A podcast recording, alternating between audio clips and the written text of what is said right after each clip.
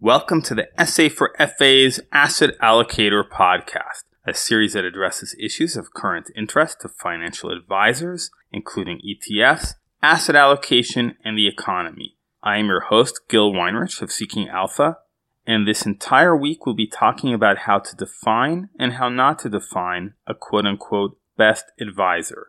We'll get to that in a moment, but first, this word on behalf of our sponsor, Invesco. Before talking about best advisors, I've got this quick housekeeping note. I prepared this series in advance, knowing I would not be at work. So if any big breaking market news occurs, you will know why I am not addressing it. Now, back to our podcast. Amidst the non-stop noise we hear in financial media and marketing is something that goes under various names such as Barron's Top 1200 Advisors or the Forbes Best Advisors. For those with more specific tastes, the best millennial advisors, the best women advisors, the best advisors in your state, etc., etc. I've looked into this and it is my firm view that neither Barron's nor Forbes nor any other institution has the capability of determining, let alone ranking, the best financial advisors. The more you look into this process, the less you will want to eat the sausage. For any listeners out there who happen to be ranked as a top advisor, first, congratulations. And second, understand that nothing I say here does nor can denigrate your individual accomplishments. My purpose is to clarify the reality as I see it, as always with a view toward helping financial advisors maintain the highest standards of their profession. Okay, first, allow me to relate a story of how I got interested in this topic.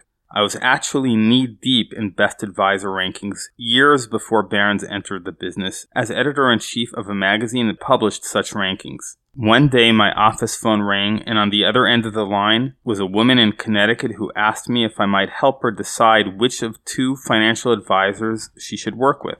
She explained that she and her husband were about to retire. They felt certain that they would benefit from the support of a financial advisor, but given that their entire life savings was on the line, they didn't want to make a mistake in this decision. They were debating between two advisors in their area that were highly ranked in their state in the magazine of which I was editor. I was immediately seized with the moral weight of this question. Here it was that I had a role in promulgating the names of these advisors, and there was no way I could personally vouch for either of them. This was a moment of truth, and so I answered her truthfully and unhesitatingly. I said that when it comes to something as important as who will manage your life savings, you should go about this the same way you would go about hiring for any important task. When you need a good lawyer or doctor or contractor, you don't look in the yellow pages. This happened back when there were still yellow pages. You get a referral from someone you trust who can personally vouch for the person's professional abilities and character. We spent something like a half hour on the phone discussing what the qualities of a good advisor would be, so the referral would be meaningful to her. In other words, we're looking for more than just my advisor is a nice guy. We'll get to those qualities later in our series, but the immediate problem we had is that there was no way to tell if the ranked best advisors possessed the attributes of a great financial advisor or not. To give you an idea of what I mean, let's take a look at Barron's top 1200 advisors, since they currently maintain the best known rankings and use the exact same kind of data we used at the time of my conversation with this new retiree. I will simply quote from the very top of Barron's Advisor Rankings webpage. Quote, Here are America's best financial advisors, organized by state. The rankings are based on data provided by over 4,000 of the nation's most productive advisors. Factors included in the rankings assets under management, revenue produced for the firm, regulatory record, quality of practice, and philanthropic work. Investment performance isn't an explicit component because not all advisors have audited results and because performance figures often are influenced more by clients' risk tolerance than by an advisor's investment picking abilities. End quote.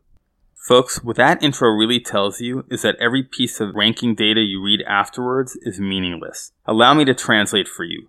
Barron's is looking at over 4,000 of the most productive advisors. First question why only 4,000 when there are 70 times as many advisors in the US? These rankings had their beginning in the wirehouse world, where the names were supplied by the biggest brokerage firms out there, who nominate the firm's favorites. The publication needed the data, right? Well, the firms possess that data. By supplying it, they got to pick their favorite advisors, which was essentially a reward for Wait, let me read that to you again.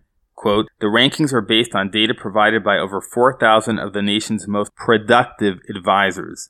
Bingo. These rankings in pre-Barron's times eventually migrated to include RIAs, who largely self-nominate, but the overall values of the large brokerage firms, which like to control whom they favor with rewards, still prevails. In fact, just like the big brokerage firms offer junkets to their top producers, Barron's maintains a similar invitation only summit for top advisors. Again, top heavily weighted towards top producers.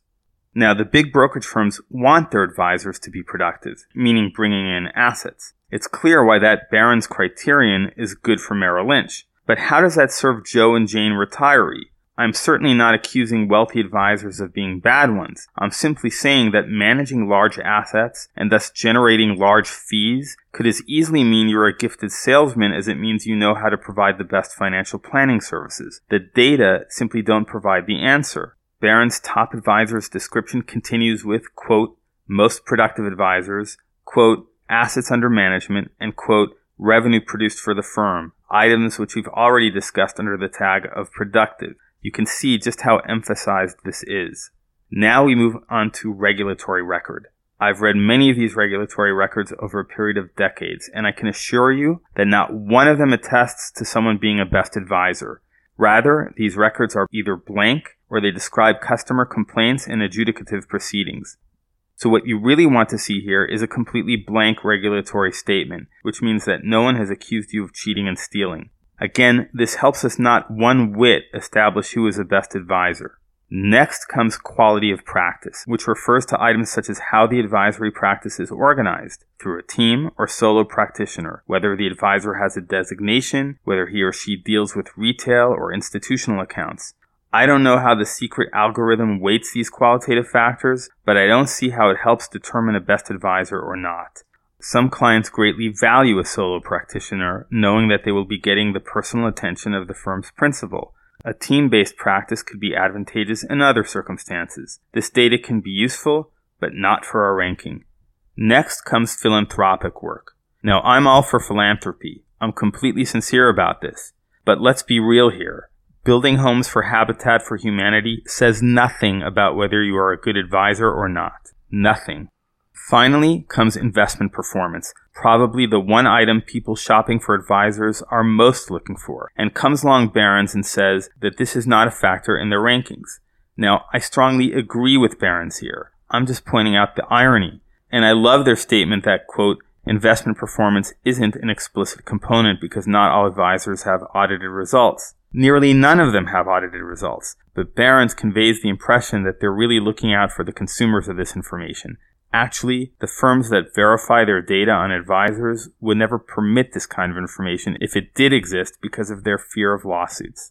So what we have here is an amalgam of data which says very little of value. If anything, it might be fairer to call this America's wealthiest advisors. I don't see how it is fair to call them America's best advisors. We'll discuss this more in tomorrow's podcast.